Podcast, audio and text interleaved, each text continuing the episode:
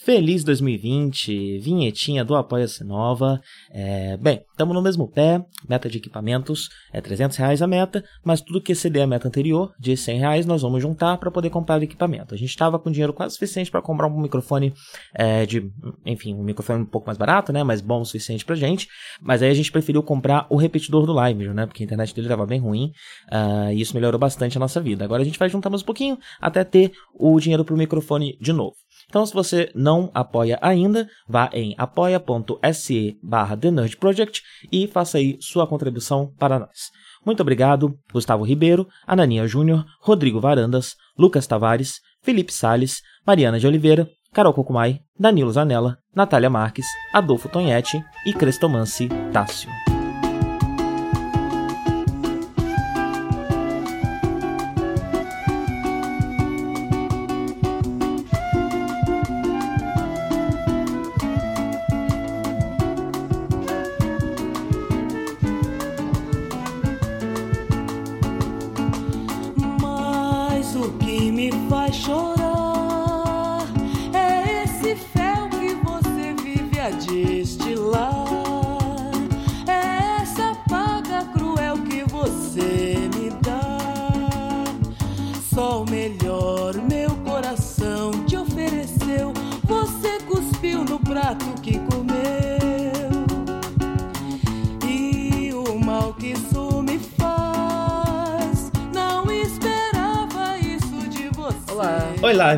Tudo bem? Tudo bem. Já teve, é acabei nossa... de perguntar em off como você tá, né? É, é, essa tá sendo, essa vai ser a nossa live de casa, né? Porque a gente nunca grava podcast em casa, todo mundo sabe que a gente grava na rua. Sim. Então, agora pela primeira vez estamos em casa. Na nossa vida sempre muito ativa, né? Nos é. primeiros dois dias de quarentena eu já estava enlouquecido, pois é, não estava conseguindo porque... sair da rua. É muito engraçado que eu, eu, tô, eu resolvi fazer uma, uma um, um, círculo, né? Eu tô, eu tô fazendo, enfim, tô pesquisando umas coisas de organização pessoal, essas coisas aí, sabe? Pra, pra ver se a vida melhora um pouquinho. Uhum. E, e a, a, tem, tem esse círculo, né? Que você bota lá uma nota para as áreas da tua vida. E, e, curiosamente, a minha vida social está em 10. Eu estou plenamente satisfeito. Meu Deus, que bom. Porque bom. eu tenho as pessoas aqui na minha casa, eu tô jogando RPG é, eu tenho a, né, tem duas pessoas que estão sempre aqui comigo, são pessoas que eu gosto, então isso já me satisfaz bastante. Tô jogando RPG com o pessoal de São Paulo uma vez por semana, é, porque agora tá todo mundo em casa, então tá fácil de, de, de marcar com todo mundo. É, e isso já é o suficiente pra mim já. eu não preciso de mais nada. Eu já gravo com você, né? Quase toda Sim. semana a gente tá gravando. E é isso, pronto. Pra que mais? É como eu me sinto nesse momento. É, todo o resto tá, tá, tá destrambelhado, tem que arrumar. Mas a vida social tá, tá, tá no talo. É, mas não é disso que eu queria falar, não. Eu queria conversar um pouquinho de quarentena e comentar sobre alguns insights que eu tenho tido, né, nesse momento. Porque a minha quarentena tá sendo relativamente tranquila, como eu comentei, né? Eu vim para um lugar é, tranquilo, que tem a piscina, tem um quintal, então eu posso dar uma olhada, pegar um sol, esse tipo de coisa não tá me. dá pra andar um pouquinho, né? Esse tipo de coisa, respirar um ar puro, esse tipo de coisa não tá me. me, me enfim, né? Me, me, me custando nada. É, e por essas outras coisas também, né? Por já estar acostumado e não precisar de muita vida social, eu tô levando bem, tranquilo. É, mas eu passei por uma situação em que duas pessoas da minha família morreram durante a quarentena é, que me fez pensar muito sobre a natureza do luto, né? Nenhuma dessas duas pessoas era, era tão próxima assim, né? Um era um, um a mãe de um cunhado meu, uh, que, enfim, era uma senhora que eu conhecia, gostava dela, ela era simpática, mas não era uma pessoa muito próxima. O outro também era um tio, uh, que, enfim, na infância que eu era um pouco mais próximo dele, né? Uhum. É, hoje em dia, já faz, faz um tempo bom que eu não tinha um contato com ele. É, mas o que mais me doeu durante a quarentena foi. Talvez é, por não serem pessoas próximas, eu nem iria pro Brasil para pro velório, nem nada do tipo, né? É, mas o não poder ir me doeu um pouco, e me doeu um pouco principalmente por pensar como é o luto é, nesse momento, né? Por um momento eu não sabia exatamente, houve a, a casa desse meu tio ficou é, fechada, né? Por até ir no médico e dar o laudo de qual foi a causa mortes, né? É, porque poderia ser o Covid. Assim como no caso da, da, da, da outra morte, né? Foi uma morte que tinha sintomas é, próximos ao do Covid. Então o, o velório foi caixão fechado, foi com uma muito mais rígido, né? E, e sem todo o processo é, de liberação do velório ali, né? E então eu fiquei pensando muito sobre isso. E, e, o meu tio também teve ocorreu isso. Acabou que no fim das contas foi um velório normal mesmo. A família foi. É, depois fica aquela tensão, né? De ah, então meus pais, que já estão com uma certa idade, encontraram com o resto da família. Então, nos próximos 14 dias tem que ver se não vai apresentar nenhum sintoma e tal. Graças a Deus, passou os 14 dias, tá todo mundo bem, tá todo mundo tranquilo. É, no caso da outra morte também não foi sobre o Covid, o pessoal mais próximo fez os testes e tal, é, e deu negativo. Então, eu pude ficar mais tranquilo que a minha família não teve contato é, direto com o vírus, e se teve, passou tudo bem, passou os 14 dias é, e não manifestou qualquer sintoma, né? É, então isso me deu uma tranquilidade. Mas enquanto esse tempo estava passando, isso foi uma ansiedade muito grande, né? E que me fez pensar muito no, no, no processo de luto, me fez pensar, é, minha mãe, ela tem uma certa dificuldade, eu tenho uma dificuldade para lidar com a morte, né? E minha mãe tem uma dificuldade ainda maior. Então eu fiquei muito preocupado de como seriam é, o impacto, é, enfim, né? O meu tio não era tão próximo de mim, mas é irmão dela. Então para ela foi uma, um, um, algo muito mais pesado do que foi para mim, né? E eu fiquei pensando no impacto é, de, de você não ter esse processo importante do velório na, no, no, no luto, né? É, eu, quando quando eu era mais novo, eu não me importava muito com velório e eu evitava em velório porque eu tinha um certo medinho, na verdade. É, o primeiro velório que eu fui mesmo foi da minha avó, eu já tinha uns 22, 23 anos aí, né? Então eu só, só fui frequentar velórios depois de adulto. É, e só depois de adulto também, depois de ir em um e tudo mais, que eu fui entender o processo catártico que é aquilo ali, né? É um momento em que tá permitido você liberar as emoções que você tá sentindo da forma que for, e por mais bizarra que ela seja, né? Então vai ter gente que vai estar tá chorando, gritando, berrando, esperneando, é, vai ter as pessoas mais contidas que vão estar tá chorando de um jeito mais. Enfim, né? E, e, e, e, esse processo, as conversas que se tem ali, né? E tudo isso eu acho que faz muito parte dessa liberação do luto, né? E eu tive uma preocupação muito grande com, com isso quando estava acontecendo, né? É, e, e, essas são coisas que, enfim, se faz, se, se pensa muito na quarentena como o isolamento, vão ficar em casa, a vida social e tudo mais, mas o que acabou me impactando são essas questões sociais muito mais é, complexas, né? Porque a quarentena está acontecendo e a vida continua acontecendo, e as urgências continuam acontecendo. As pessoas continuam ficando doentes, é. continuam morrendo por motivos variados, que não tem nada a ver com, com, com, com coronavírus, né? É, mas a quarentena em si e, e, é, como, como o, o, o, sistema de saúde fica sobrecarregado com, com vírus e tudo mais, impacta todo mundo. Então tem muita gente que está, sim, adoecendo e morrendo por motivos que não são coronavírus, por conta é. dessa sobrecarga, né? É, porque no final das contas, e isso é uma, uma enfim, aí ó, começa um range um pouco político aqui, mas foi o que me deu vazão, né? O que me fez explodir mesmo, o que me fez ter raiva nesses momentos, é que tudo isso está acontecendo não é por causa do vírus, né? Esse tipo de vírus, esse tipo de, de, de epidemia acontece na história da humanidade e é natural, o vírus é parte da natureza. É, o que acontece, e a gente está passando por tanta dificuldade, a não, não é porque... que tenha sido criado por chineses em laboratório para desestabilizar a economia mundial. A não ser, mas vamos descartar essa possibilidade muito provável, é. né? E vamos falar de uma outra teoria que é bastante conspiratória também, se você olhar para ela, mas que eu prefiro acreditar mais nela, que uhum. o problema não é o vírus, o problema é o capitalismo mais uma vez, né? Mais uma vez ele tá aí causando problemas na gente porque uh, a gente atua no mínimo, né? O sistema de saúde funciona no mínimo, o sistema educacional funciona no mínimo, tudo funciona no mínimo porque tudo tá visando o lucro, e nada tá visando o bem-estar das pessoas. Então, a partir do momento que o sistema de saúde do mundo, né, não é uma questão de, de países, até os países que estão se dando bem ainda tem uma uma, uma questão aquém, né? Porque em um, em um mundo ideal, a gente estaria preparado para uma situação como essa. A gente não, não, não estaria passando por tanto, tanta coisa como a gente está passando e talvez a gente nem tivesse uma pandemia da escala que a gente está tendo. Seja porque é, tem a questão de as pessoas estar sempre viajando para lá e para cá, né? Que ajuda a espalhar, mas também porque esse tipo de vírus com esse tipo de potência só surge por conta de. Aí eu entro até num, num papo mais ecossocialista, é, que eu nem sei se você leu coisas sobre o assunto, né? Mas que se a gente não, não criasse tanto agricultura, não tratasse tanto a agricultura quanto a pecuária é, do jeito que a gente trata, então com, com uma quantidade muito grande de espécimes vivas é, num, num, espaço muito curto, em que as doenças que não matam é, são, acabam se proliferando mais, porque é, é melhor para os negócios você ter uma doença que não mata to, toda, toda a sua criação, né, do que aquela que extermina toda a criação. Então as doenças que exterminam toda a criação vão sendo eliminadas e as que vão se desenvolvendo de uma forma que não mate logo e, e, e logo, né, são, se proliferam mais rapidamente, é, elas, elas se tornam mais, mais.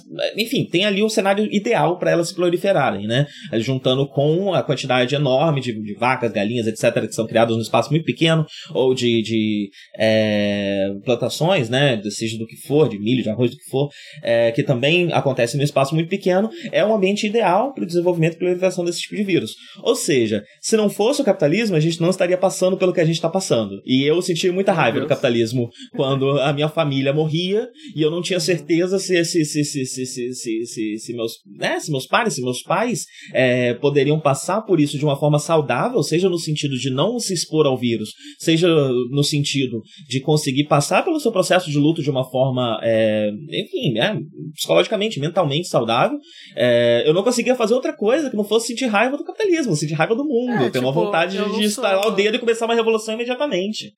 Eu não sou, assim, né, eu não sou tão politizado, né, como você, e não entendo tão bem sobre é, essas questões para realmente falar com propriedade, mas uma coisa que do ponto de vista leigo eu posso falar, né, que é, que é a coisa do bom senso, é que quando acontece uma coisa dessas, é, a gente para para ver como a nossa sociedade é estruturada de uma forma burra, porque ela depende 100% da boa vontade da natureza, né? Vem, vem, uma tsunami e destrói tudo. Vem um furacão e só destrói tudo. E aí tá todo mundo na merda. E aí tudo causa colapsos econômicos. E aí, uhum. por que que ninguém... É... Por que que ninguém pensou num plano de contingência caso viesse uma praga que obrigasse todo mundo a parar de trabalhar, entendeu? Por que, que a gente não é preparado para isso? Porque isso é uma coisa que aconteceu na história da humanidade outras vezes, por que, que não aconteceria de novo, né?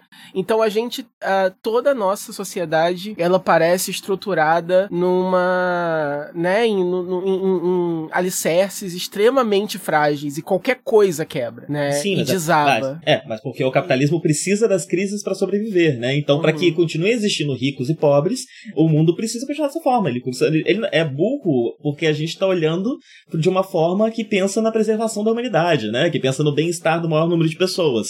É inteligente se você pensa no bem-estar da minoria das pessoas acumulando todas as riquezas do mundo, enquanto o mundo vai pro caralho e, e todo, todo, o resto da população vai pro caralho. Uhum. Então, é, é isso. Eu só consegui sentir muita raiva.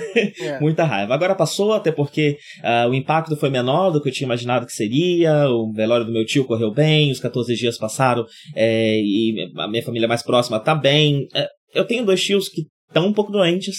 É, e são sintomas que podem ser de Covid, mas estão melhorando. Então, independente se é o Covid e eles estão melhorando ou se é outra coisa e eles já estão resolvendo, é, parece que isso também já está encaminhado para o melhor.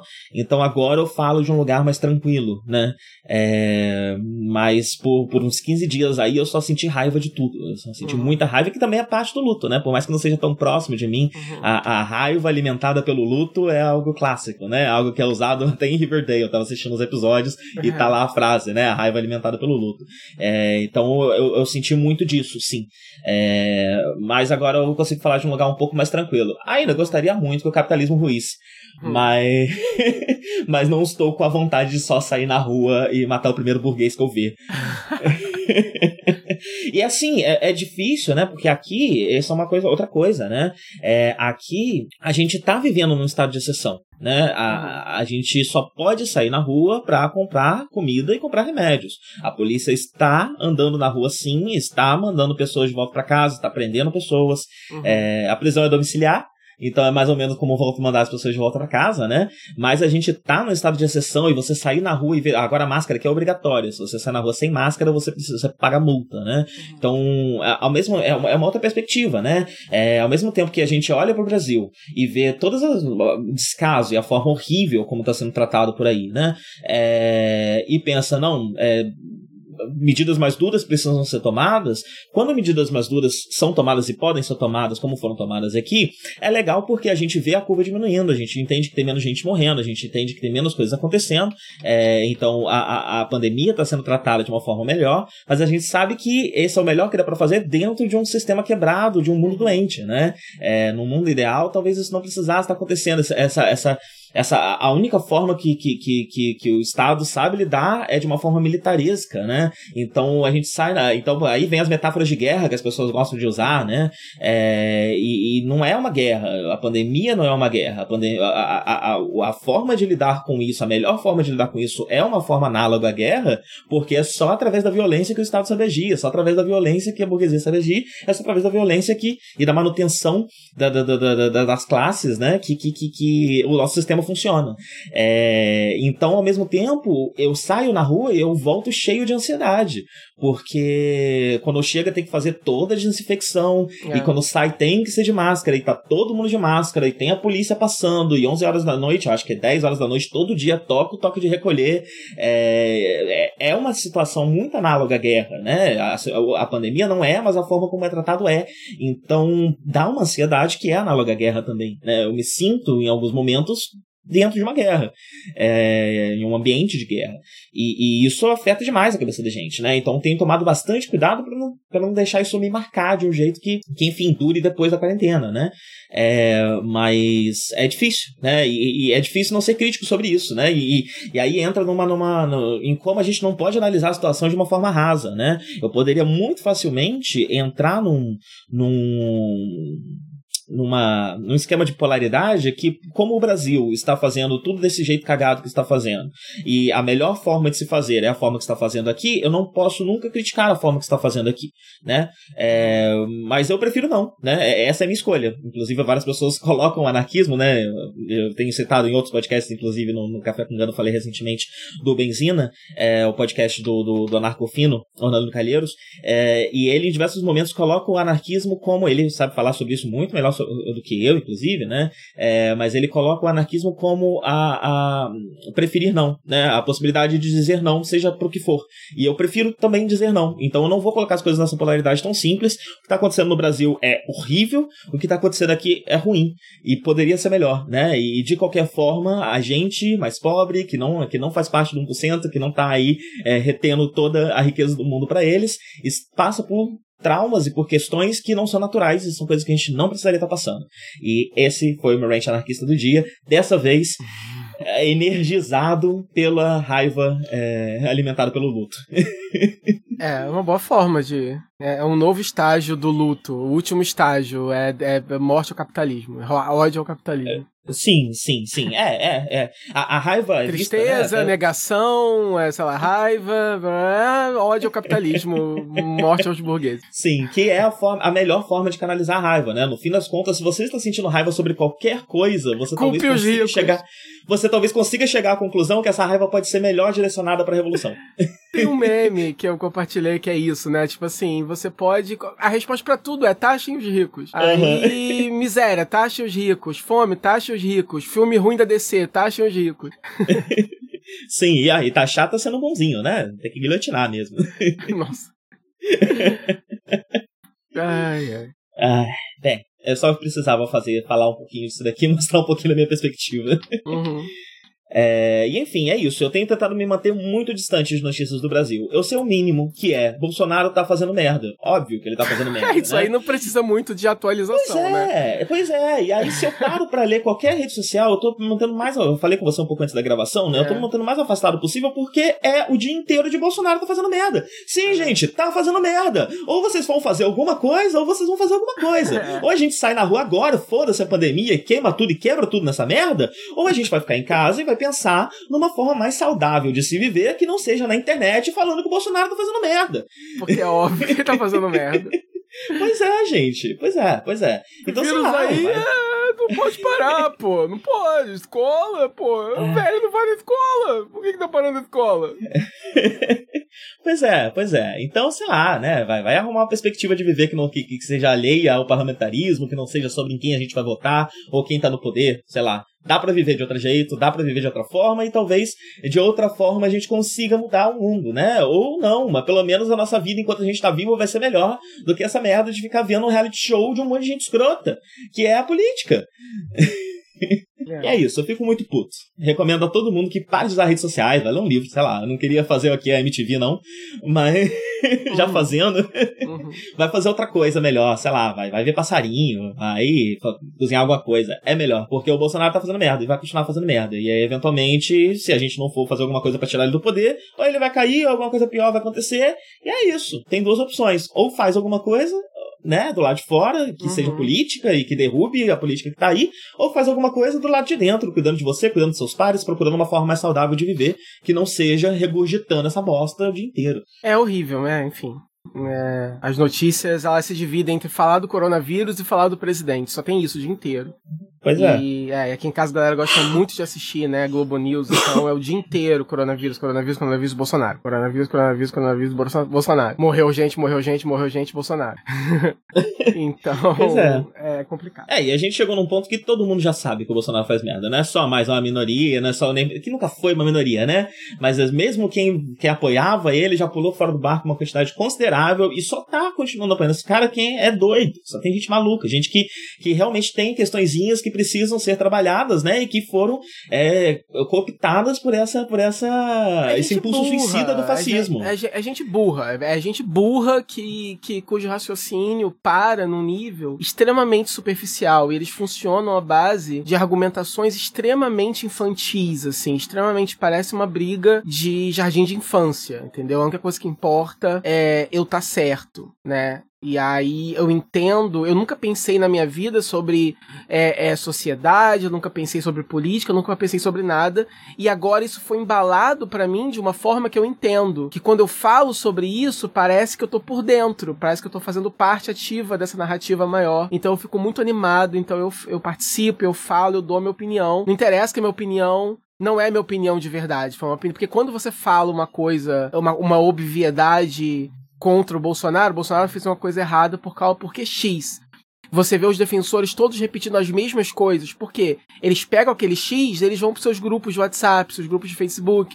Olha, os esquerdistas estão falando isso. Qual é a resposta para isso? E aí lá de cima, né, a equipe dele, os filhos dele, que são os doidos, eles inventam uma, um, um, uns contra-argumentos, umas falácias extremamente idiotas e aí todo mundo repete uma variação daquela mesma coisa, né? Ninguém para é, pra é. pensar. Mas assim, é, é, eu, eu, evito muito ficar apontando o dedo, né? E, e olhando para as pessoas e pensando, nossa, porque essas pessoas são burras, porque essas pessoas são burras, sim, mas elas são burras porque, né, o mundo tá posto aí pra gente ser burro, né? A, a, a gente não é porque a gente fez um esforço. porque a gente, ninguém incentivou a gente a, a pensar não fora das burro. coisas e entender qualquer outra coisa, né? Isso não é incentivado, ninguém tá incentivando ninguém a fazer isso. Então, natural é que você seja burro. E assim, outra coisa é que vai um pouco mais além da burrice, né? É, é, Fala-se muito disso, né? Do, existe um impulso suicida no fascismo. Quando você se alinha com o fascismo, quando você olha pro fascismo e pensa, tá certo isso daí, é essa vontade de ver tudo queimar, né? Essa vontade de ver tudo destruído. E quando tudo você fala tudo é tudo mesmo, né? Inclusive seus próximos, inclusive você mesmo, se for o caso, né? Então vem vem dessa de um, de um, de um lugar de morte que a gente sente de vez em quando também, né? É, acaba sendo um que a, que a gente ao invés de pensar ter que matar todo mundo, a gente pensa em se matar, sei lá, qualquer coisa do tipo, né? Ou queria sumir, queria desaparecer, é, ou às vezes até pensa em ter que matar um grupo específico, né? Quando quando a gente pensa, ah, seria legal se todos os bolsonaristas morressem, isso não ia resolver nada. A gente continua numa sociedade doente que vai produzir mais bolsonaristas. É, eu acho que, o que, que, a questão principal é que, que, é, um, é um sistema que é, se aproveita de, de, de, de, um mundo doente. Né? O, o capitalismo culmina no fascismo. E, e, isso vai acontecer, já aconteceu e está acontecendo de novo. E se a gente continuar insistindo, vai acontecer de novo, de novo, de novo, de novo. Porque é, é, é, um, mundo, é um mundo doente, é uma forma doente de encarar a vida e de encarar a existência. É. Ah. Inferno, viu? Que Tem. isso aí, Buenos Aires. ah, pode sair, como assim? Pode sair, tem que usar máscara? Porra, é. Buenos Aires ai, comunista. Bem, vamos comemorar um lado bom do, da quarentena? O lado bom da quarentena é que absolutamente tudo está parando de sair. Então tá dando tempo de ir lá no backlog e ver uma série de coisas que a gente já, devia, já queria ter ah, visto, é muito triste, é muito triste, porque é, agora a gente já teria visto é, 007 Sem Tempo Irmão. Sim, sim. A gente já teria visto. é o título oficial em, brasileiro, em português. É, a gente já teria visto. Eu acho que já teria saído é, Viúva Negra, se não me engano, ou estaria pra sair. Eu acho que sim, acho que foi adiado a Viúva é, Negra. Sim. É, é, mas, é, mas teria sido por agora que teria saído, ou ia, ou ia sair, quer dizer. É, Mulher Maravilha, né? É o que me dá mais ódio, porque era para ter saído em novembro do ano passado. E eles cancelaram pro verão desse ano, achando que o spot do verão ia ser melhor pro filme. E a aí agora foi jogado, sei lá, pro ano que vem. É... Hollywood toda parou, né? Então, assim, vários filmes que eu tava muito animado para ver é... é... pararam. Inclusive, é, vários seriados, né? Então, que estavam com, a sua produção Sim. rolando, tiveram que é, o último episódio de Riverdale que tinha pronto saiu agora, né? Eu acho que eles não têm mais nenhum. É, é isso que eu ia perguntar. Definido. É isso que eu ia te perguntar. Supernatural também. se, é, o Supernatural eu sabia que, que o último episódio não foi gravado e tá pra ser gravado mais tarde. Mas o problema é que é, é muito mais caro. Porque assim, é, dependendo de quanto tempo fica essa quarentena, né? É muito mais caro pras para as produtoras é, retomarem a produção do final dessas temporadas do que só encerrar elas de vez e começarem a próxima quando eles teriam que começar elas de qualquer forma. Então, é uma situação parecida é, de quando houve a greve dos roteiristas lá atrás, em que uhum. muitas séries acabaram é, abruptamente com finais Eu acho que isso é um pouco mais do que a gente vai ver. A impressão que eu fiquei de tanto de Riverdale quanto de Supernatural, né, que são as séries que eu acompanho que estão Riverdale ainda não vendi, inclusive, é, mas que entraram em ato. Eles entraram em ato, mas já tinha pelo menos mais uns 4 ou 5 episódios é, anunciados, com título e tudo. Então, eu acho que eles pararam o ato antes de tudo que eles têm pronto. Eles têm mais alguns episódiozinhos prontos. Ah, só tá. que esses episódios por si só, se encerrar neles, vai terminar 5% em aberto. Uhum. Então, o que eu acho que eles vão fazer é, quando acabar a quarentena, eles gravam um final e vai ter um final mais prematuro do, do que o planejado, mas que vai amarrar as últimas pontas necessárias daquele, daquela trama que tá pela metade ali do que eles têm pronto. É a impressão que eu tô, que a gente vai ter é mais porque... alguns episódios quando voltar a quarentena, mas não tantos quanto a gente teria se a temporada tivesse corrido 100%. Porque Riverdale, eu tava me perguntando justamente isso, porque é uma dessas séries, assim, tem séries que dá para acabar do nada que não tem tanto problema assim, tipo um Grey's Anatomy, que é uma coisa mais episódica. Uh -huh. Não tem Sim. problema acabar do nada e aí depois você retoma os pontos soltos, aí ninguém liga. Agora, Riverdale, que tem essa coisa do mistério central de cada temporada, né, é, teria que acabar literalmente do nada. E aí eles teriam que começar a resolver, eles teriam que começar uma uma uma, uma possível, possível não, né, já foi renovada, né? Teriam que começar a quinta temporada é, é retomando, né, a história da anterior antes de começar a nova história. Seria uma coisa bem. É, é, na hora que você fosse assistir a série, né? Do, do zero, seria uma, uma quebra bem estranha. Mas. Sim, só que assim, ao mesmo tempo, dependendo de quanto tempo a gente continuar nessa situação, eu acho bem capaz que a série só não tenha uma próxima temporada no ano que vem. O ano que vem, ao invés de ter a próxima temporada, tem um final dessa. Pode ser. Eu acho que é uma coisa que a gente pode acabar vendo. É, não tem aberto, né? Não dá para saber mesmo nada do que vai acontecer. Parece é que o Walking Dead mistério. parou também. Tem várias séries que eu fiquei sabendo aí que é a própria Grey's Anatomy é, não tinha gravado o final ainda e parou. É, o protagonista de Kira Major tá, tá com coronavírus, coitado. Sim, mas a Toei ainda não suspendeu os tokusatsu. O que aconteceu é que essa semana é, agora falando um pouquinho de Japão aqui. É. É, essa semana, diversos animes é, foram colocados em ato. Inclusive, Caramba. infelizmente, Digimon Adventure. Sério? Sim, sim, saíram três episódios e agora parou. Então, Caralho, One Piece, Pokémon, tudo, tudo, tudo que você pode imaginar já tá em ato.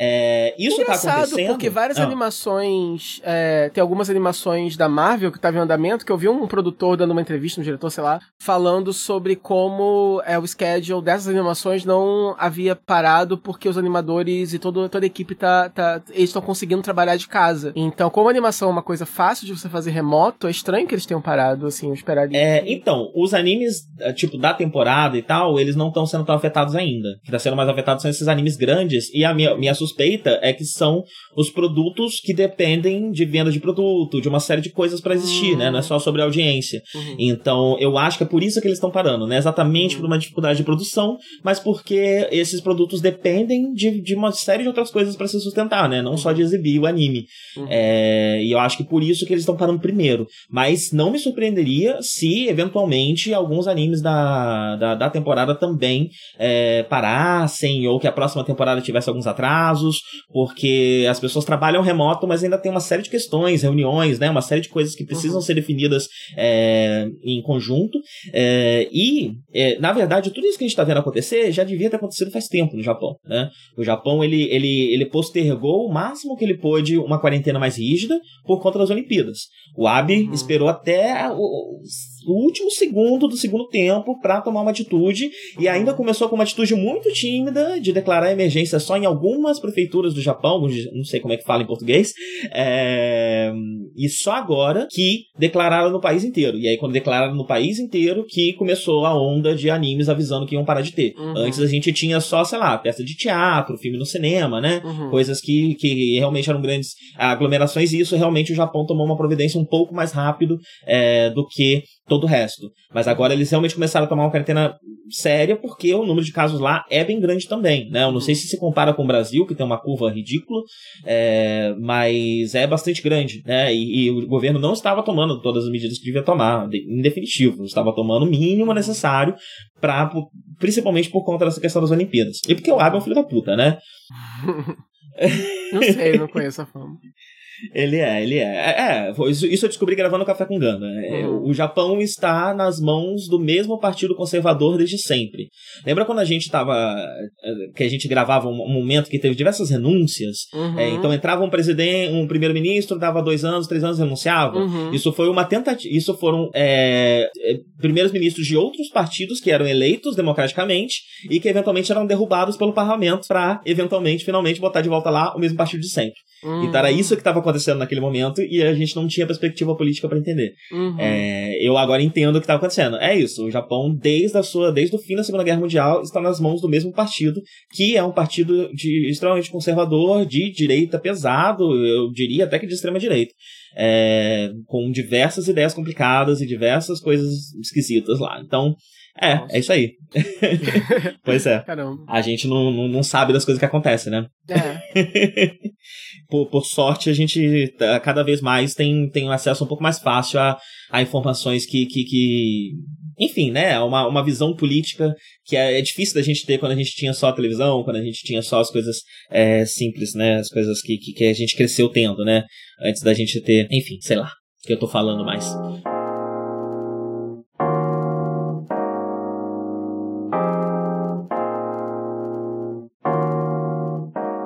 Vamos voltar, vamos falar das coisas aqui. Começa é. você, que tem uma lista grande. Você quer falar de quê? Eu posso começar com Tiger King, que Tiger King. tem a ver com quarentena, porque é, você ouviu falar? É uma. Eu sei que é sobre alguém excêntrico, e eu sei que esse alguém excêntrico tem muita, muito contatos dentro do wrestling. Porque ah. vários wrestlers deram, deram, deram depoimentos contando sobre histórias que tinham do Tiger King. Não sei se, se o Tiger King é assim que ele é conhecido, é, ah. mas histórias que eles tinham com esse cara aí. É, então, é, esse documentário da Netflix foi é, é, lançado e assim, ele é, assistindo a, a, esse documentário, você sabe que ele tem tudo para poder fazer sucesso e viralizar e etc mas está todo mundo dizendo que por conta da quarentena, é, isso ajudou ainda mais a popularidade que ele inevitavelmente teria, porque a galera tá confinada em casa e é um tipo de é, entretenimento altamente é, escapista e, e fascinante por todos os motivos errados e, e, altamente mimificável também. Então não deu outra, né? Virou uma mania mundial, tá no top de todos os países da Netflix. Estão dizendo aí que é o documentário mais assistido da Netflix ever, não sei o quê. E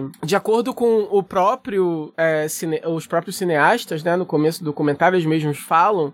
É, eles começaram a gravar esse documentário cinco anos atrás e eles, eles inicialmente iam falar sobre é, o comércio de cobras, né, é, venenosas e tal, nos Estados Unidos, né? Esse uhum. mercado de pessoas que compram e tal. E aí, ele tava acompanhando um cara comprando uma cobra venenosa, o cara vai até o carro, até o furgão dele. Quando ele abre a porta do furgão dele, dentro do furgão, pequenininho, apertado, tem uma jaula minúscula. E dentro da jaula tem, tem um tigre, eu acho que é um tigre branco, algo assim. É um bicho muito exótico, muito raro preso, né, num espaço minúsculo, numa van minúscula. E o cara fala que é dele, que ele comprou não sei o quê. E aí, a partir daí, o documentário deles toma essa outra é, direção. Eles começam, então, a querer é, examinar esse mercado dos, dos, dos, dos ricaços nos Estados Unidos que possuem felinos, né, que possuem tigres, leões etc., de forma é, privada, né? É, e aí é dito, né, que existem mais tigres em cativeiro do mundo do que existem na, na natureza. Caramba. É. Só que quando eles começaram. E aí o documentário ele dá uma segunda volta, né? Depois de mudar para de répteis para felinos, ele muda para pessoas. Porque aí os cineastas começaram a perceber que as personalidades dessas pessoas, que são essas donas de tigres, são pessoas é, extremamente bizarras em todos os sentidos, com histórias de vida extremamente bizarras. E aí é nisso que o documentário foca, né? Pro bem e pro mal. É porque ele acaba tirando. Ele acaba se disfarçando de uma denúncia é, contra o abuso animal, contra o abuso que esses felinos é, é, é, vivem, né? Você quase não tem isso no documentário. E foca quase que exclusivamente nessas pessoas, nos donos privados, nesses donos de zoológicos de felinos e tal. E principalmente nesse cara que é o Tiger King, autoproclamado Tiger King, que é um cara chamado Joe Exotic, que é um cara que tá preso agora. E aí, o interessante é que como eles começaram a gravar esse documentário há muito tempo, você tem, né, é, é, é, é, filmagens e depoimentos dele antes da merda que aconteceu, durante a merda que aconteceu e depois, né? Ele na prisão já e tal. É, ele, é um, ele é uma figura extremamente, assim, carismática. Desde novo, ele sempre quis ser famoso com alguma coisa, né? Ele sempre quis aparecer. E aí, ele descobriu esse nicho, uma bela hora, sei lá, né? Ele explica lá na narrativa, ele tentou ser mágico, ele tentou ser um monte de coisa. E aí ele foi, entrou nesse mundo de criar felinos e ter um, um zoológico, né? Então, ele é uma figura extremamente bizarra, porque ele tem, né, tipo assim, fisicamente, né, ele é, ele tem um mullet louro, e uma barba, e usa um chapéu, e tem uma personalidade muito alta, e é gay, e, e, e tinha um, um, um, um programa na internet, eu acho que antes de youtuber ser alguma coisa, ele já tinha um programa na internet, né? Uhum. Então, como essas figuras tendem a ser extremamente narcisistas, esses donos de tigres, etc., é... eles se filmavam o tempo todo. Então, uma das pessoas que dão depoimento no, no documentário é um cara que, assim, o, o, o Joe, ele já se filmava o tempo todo, ele já tinha o programa dele, e aí esse cara, ele era um produtor de, de jornalístico já e tal. E aí ele viu esse cara, o, o, o Joe Exotic, na TV. E ele pensou, porra, esse cara daria um bom reality show. Então ele foi até o zoológico e se ofereceu para ajudar a produzir é, o programa dele. Em troca dele conseguir filmar o Joe também nos bastidores e tal. Pra, a ideia dele inicial era montar um reality show em volta do Joe, né? É, é aí... de fato, nem um pouco surpreendente esse cara ter contato com o Wesley, né? É, é o então... mesmo tipo de pessoa. O mesmo é... corte de ser humano que vai parar no wrestling, esse cara faz parte. Acho que só não foi pro wrestling porque ele não tinha um físico de lutador, mas. É. Até poderia, não sei. Ele era bem grandão. É porque, ele, enfim, ele não era muito. É acho que não era muito atlético, porque... Oh, o Davi não gostava de se machucar, né? Que é a principal é... coisa que você precisa pra, pra fazer pra lutar wrestling. É, tanto é que o, o, esse produtor, ele, ele hoje em dia odeia o Joe, ele fala que é um dos piores seres humanos, seres humanos que ele já conheceu, e ele fala, ah, tem fotos do Joe, o Joe aparece em imagens, né? Dentro da jaula dos leões, abraçado com dois tigres. Aí ele fala, o que o povo não sabe é que um dos tigres era cego, o outro tava tava, tava dopado. Então, uhum. ele era realmente. Ele não gostava de felinos, né? Então, assim, ele ao longo dos anos. E aí o Joe tinha esse programa, ele era filmado o tempo todo, então o documentário é meio que fascinante, porque você tem registrado em vídeo vários momentos bizarríssimos que não eram para estar tá em vídeo, entendeu? Tipo, uma coisa que no documentário normal seria só o depoimento de alguém, aqui você vê acontecendo, entendeu? Você tem um exemplo? Eu estou curioso. Eu poderia ter, mas é meio. rola um suicídio. Caramba! ok, é bem mais sério do que eu tinha imaginado. É. rola, rola ele maltratando animais, rola ele segurando filhotes, dizendo que aquilo é dinheiro, não sei o que, enfim, porque ele fazia cruzamento. Você é proibido você fazer cruzamento, né, de felinos em cativeiro para vender e tal. Uhum. Ele fazia, principalmente entre. É... Se, se, eu não me engano, é, eles chamam de Liger, que é o Tiger com Lion, que sim, é um tipo de cruzamento sim, sim. que não existe na natureza. E que aí, em cativeiros ilegais, isso acontece e tal. É, enfim. em português chamam de ligre mesmo. Ah, é? Não sabia. É. é. e aí isso é proibido também e tal. E aí, o, o, e, e, e o Joe, ele, enfim, ele é, ele é um cara do sul, ele concorreu a governador, ele concorreu a presidente da República na, de forma independente na época contra o Trump ele fazia de tudo pra aparecer. Ele tem vários videoclipes com músicas gravadas, não é ele que canta nos vídeos. São todos os vídeos são bizarríssimos e é ele, é ele dublando a voz de alguém. Então ele é bizarríssimo, né? E o documentário além dele mostra outras figuras associadas a ele de alguma forma, não só pela, pelo mesmo é, business model, pessoas que também têm é, zoológicos ou são envolvidas com tráfico de animais de alguma forma e de forma independente do Joe, mas que também já, já cruzaram caminho com ele algumas vezes. E essas pessoas estão livres, né? Tem um cara que tá livre agora que é acusado de ter estrangulado a ex-mulher dele e que transportava droga costurada na barriga de animais e coisas assim. Caramba. E o cara tá lá, livre, tá de boa, tá dando depoimento, tá falando das acusações que ele teve de boa, de boaça, assim. Tem um outro cara que é, acho que é o Jeff Lowe o nome dele. Ele também é dono de um zoológico e aí no caso dele é uma coisa mais parece um culto, ele parece o líder carismático de um culto, porque todo mundo que trabalha para ele são umas garotas novinhas e tal. E aí uma das garotas que não tá mais com ele dá um depoimento dizendo que elas eram, enfim, elas se apaixonavam por ele, ele dorme com todas elas, e ela foi obrigada a colocar silicone, e quando tava lá, enfim, elas são obrigadas a serem sempre boazudas e gostosas, não sei o que, e dormirem com ele.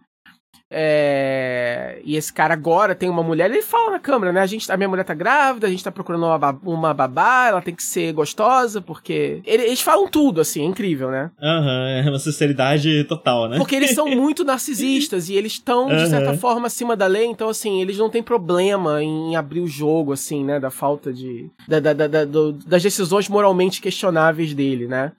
É... E aí o Joe, enfim, o Joe, além, a, além disso tudo, o Joe era casado com dois caras que eram caras que, que, que, enfim, que a segundo todo mundo são caras heterossexuais, até mesmo eles mesmos, né?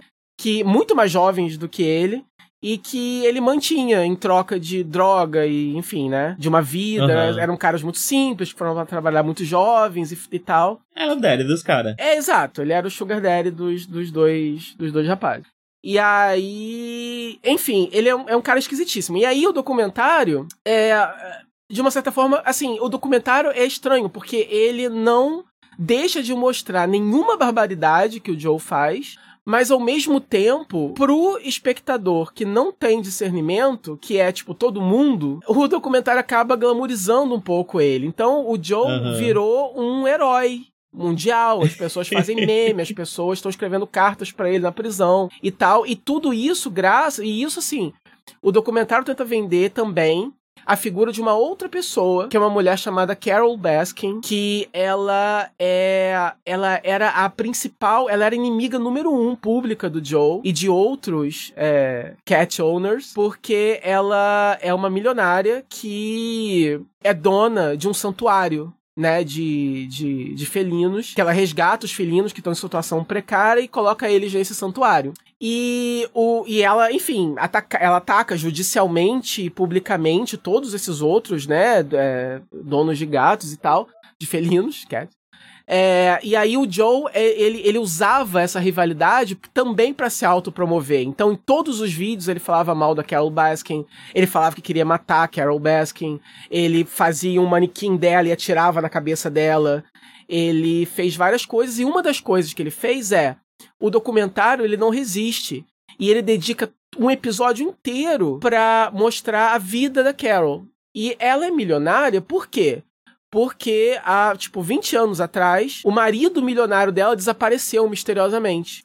E deixou o dinheiro todo pra ela, né? E aí uhum. existe essa lenda urbana de que ela teria matado o marido dela ele. e dado de comer pros tigres. Caramba. E, e, essa teoria, ela vem unicamente do Joe e da ex-mulher e das filhas do cara. Porque o cara, na verdade, ele era um mulherengo escroto que traiu a ex-mulher dele durante o casamento inteiro, conheceu a Carol quando ela era muito jovem e ele já era um quarentão, casou com ela, abusou dela o casamento inteiro, desapareceu e ela obviamente ficou com dinheiro, porque vocês que queriam que ela fizesse o quê, né? Uhum. E aí a esposa dele e as filhas dão depoimento, elas são extremamente ressentidas com a figura do cara e com a Carol até hoje. E elas falam que elas têm certeza que a Carol Baskin matou o marido dela, que, que e, e ficou para poder ficar com dinheiro. E aí o Joe fez um vídeo clipe em que tem uma uma sósia da Carol Baskin dando carne, o nome da música é Hello Kitty Kitty. E aí tem a Carol Baskin dando pedaços de carne pro tigre comer e tal, não sei o que. Ele fez, ele ganha, ele conseguiu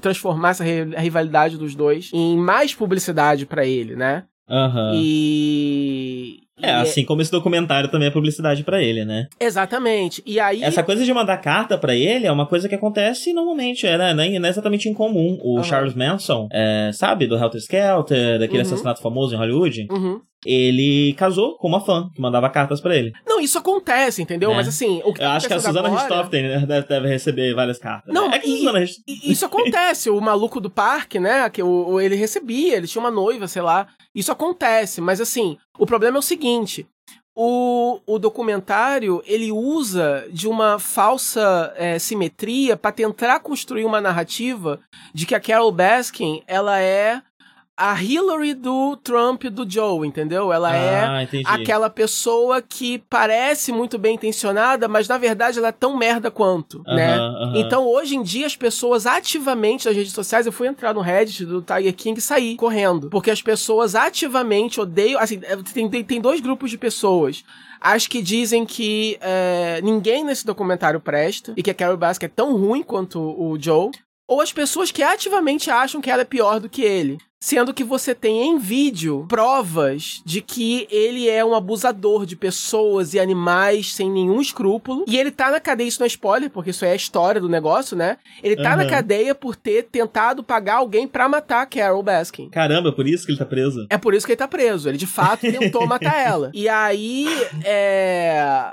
E aí, como as principais testemunhas contra ele são os ex-associados dele, que são criminosos tão, tão, na, tão criminosos quanto até piores do que ele, e como a Carol Baskin, ela é uma mulher, e ela é uma pessoa, assim, meio... É socialmente, assim, ela não tem uma personalidade tão grande quanto a dele, né? Ela é mais fechada, mais tímida, ela tem uma cara meio creepy, ela tá sempre sorrindo de forma, né? Muito boazinha e falando isso aqui. E tem essa história no passado do marido dela ter desaparecido. As pessoas compraram essa, essa, essa, narrativa, né? E aí eu acho que isso fala muito do próprio é, sexismo das pessoas, né? Uhum. Você, o, o, o, cara, né? Quer dizer, é por isso que um Trump foi eleito. É por isso que Bolsonaro foi eleito, ao invés de pessoas um pouco mais sensatas, né? Que também podem ter seus defeitos, mas não tem nada que se possa provar, né? Porque as pessoas realmente elas se importam mais com. Você tem que ter uma personalidade, você tem que passar essa ideia sincerona, né? Você uhum. tem que falar o que vem na sua cabeça e você tem que ser homem. Se você for um homem que fala o que você pensa, que não liga pra porra nenhuma, você pode ser o pior. Você é cativante, né? É, você pode ser a pior caçamba de lixo do mundo, que eu vou te dar mais valor do que outra pessoa Principalmente se ela for uma mulher e principalmente se ela é, é, não parecer tão sociável assim. Não parecer que, né? Então as pessoas é, começam a, a, a, pegar pequenos detalhes que não tem nada a ver. E criticam o fato ah, ela não paga os funcionários dela. É, ela não paga os funcionários dela. Isso se chama voluntariado. Ela tem voluntários na porra do. do. do, do santuário do dela. Santuário. É, o Joe acusa ela, né, de falando que o santuário dela, na verdade, é outro zoológico como o dele, que, que também trata mal dos animais e que ela também estaria lucrando em cima deles. É, e o documentário nunca vai é, mostrar o lugar para poder dar o contraponto, né? Então tudo que a gente sabe é o que a própria organização falou. Então assim, a Carol Baskin tá puta é, com o documentário falando que ela foi enganada, que quando procuraram ela, ela achou que ia ser uma coisa e ela nunca pensou que fosse ser essa outra coisa. E aí, obviamente, a, o nome da organização é Big, é Big Cat é Big Cat Rescue. E eles soltaram uma nota oficial dizendo que todo o, o ambiente deles é inteiramente apropriado para a criação dos animais e tal. O que a gente, o que eu particularmente a gente não pode saber, a gente não foi lá para ver, enfim. A gente só tem a palavra uhum. deles contra a palavra do Joe. No momento eu prefiro acreditar na palavra deles, porque tudo me mostra que o Joe é meio que uma pessoa pior. É, mas é, como é, Tiger King, né? Como documentário é, para denunciar abuso de animais, abuso de felinos nos Estados Unidos, ele falha miseravelmente. Não é a intenção uhum. desse documentário, ele se disfarça disso.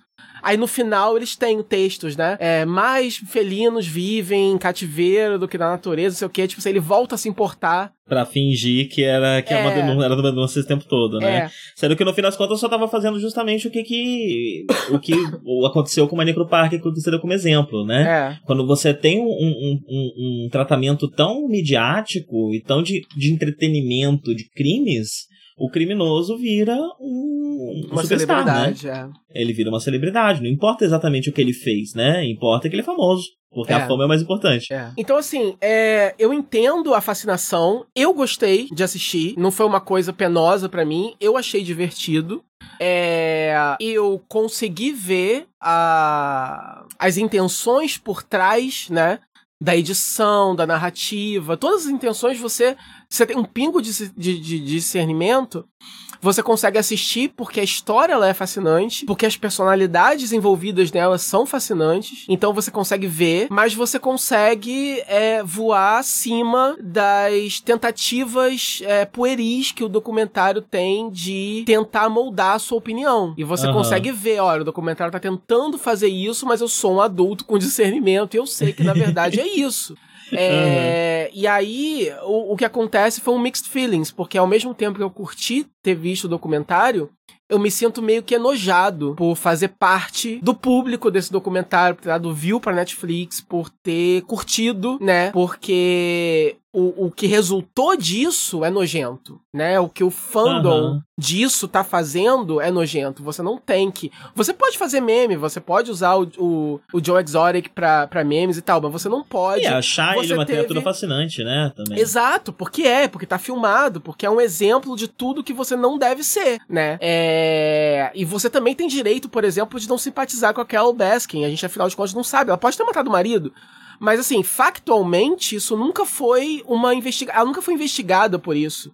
Ela nunca foi uma suspeita oficial disso. Isso é literalmente uma teoria da ex-mulher do cara. Uhum. Entendeu? Que, que foi abandonada por ele. E aí começa uma sede de sangue, né? Quase uma, uma, uma, caçada, uma vontade de ver isso confirmado, né? Não, exato. Então, assim, é... Enfim, é assim, é um documentário que eu é, recomendo que você assista se você quiser ver uma, uma, uma, história bizarra, né? Com essas pessoas bizarras e várias coisas bizarras acontecendo em câmera, etc.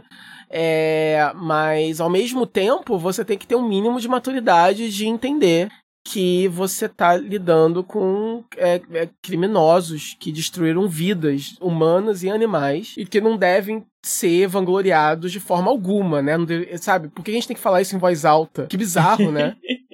E que você uhum. pode não simpatizar com a, Carol, com a Carol Baskin, você pode até achar que ela matou o marido, mas você não pode, é, com as provas que existem aqui, presentes, né, pelo que a gente tem para ver, você não pode colocar ela no mesmo patamar como se fosse o inverso da moeda do Joe Exotic, entendeu? Você não pode fazer isso, uhum. porque não tem absolutamente nada Sim. que embase isso além da cara dela em câmera lenta com uma música assustadora no final e o voice-over da ex-mulher do cara dizendo que ela matou o cara, entendeu? é, eu acho que é a consciência de saber que você tá, por mais que seja um, que você tá vendo uma versão atualizada e talvez até de melhor qualidade, mas ainda assim uma versão de um, de um programa do Google dos anos 90, né? De uma exato, coisa sensacionalista mesmo. Exato, né? exato, exato. É. E eles fizeram às um vezes, às vezes a qualidade faz a gente esquecer disso, né? E eles fizeram um reunion no final, né? O, como é que é o nome do, do protagonista de Community? O John, o, o John ah, o protagonista. É, John, John McHale.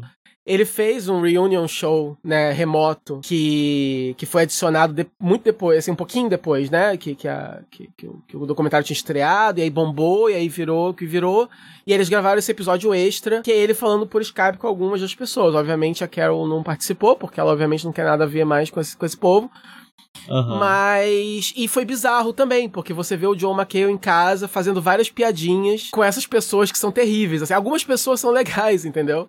Você tem uhum. trabalhadores do zoológico que parecem ser genuinamente é, boas pessoas, né? Que realmente estavam no lugar errado e tal, e que não apoiam o Joe de forma alguma e tal. É, mas ele fala com outras pessoas que são, né? Enfim, é bizarro, é bizarro. É, o movimento que eu vi do wrestling foi mais tipo pessoas, lutadores que conheceram ele e que tinham histórias bizarras para contar. Então uhum. Então era meio assim, tipo, com, ah, vamos conversar com fulaninho aqui que teve contato com o Tiger King e vai contar umas histórias doidas dele. Uhum. Porque o cara era maluco, uhum. enfim. Era, era meio essa pegada do que eu... Mas eu nem vi, eu só vi que, que tinha esses vídeos e como eu não tava muito inteirado do que se tratava e tal, eu deixei pra lá. Uhum. É, enfim, é bizarro. É... é. Tem, tem, artistas, né, que se manifestaram, Free Joe Exotic, hashtag, sabe, como assim? Meu Deus. Ele foi condenado, gente.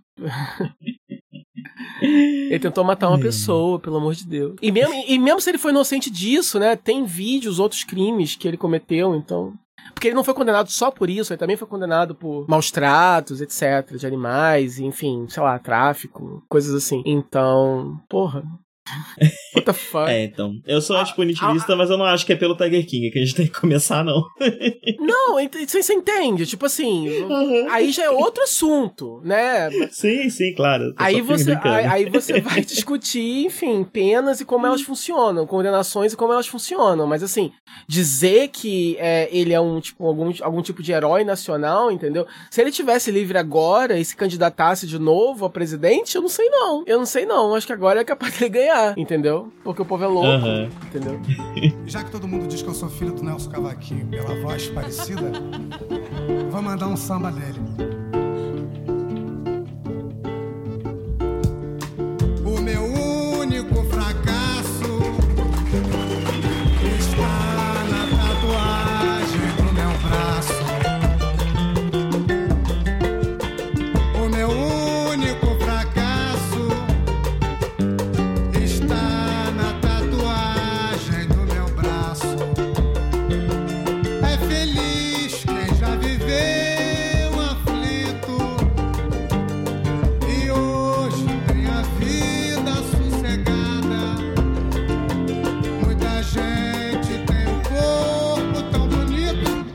Tem a alma toda tatuada.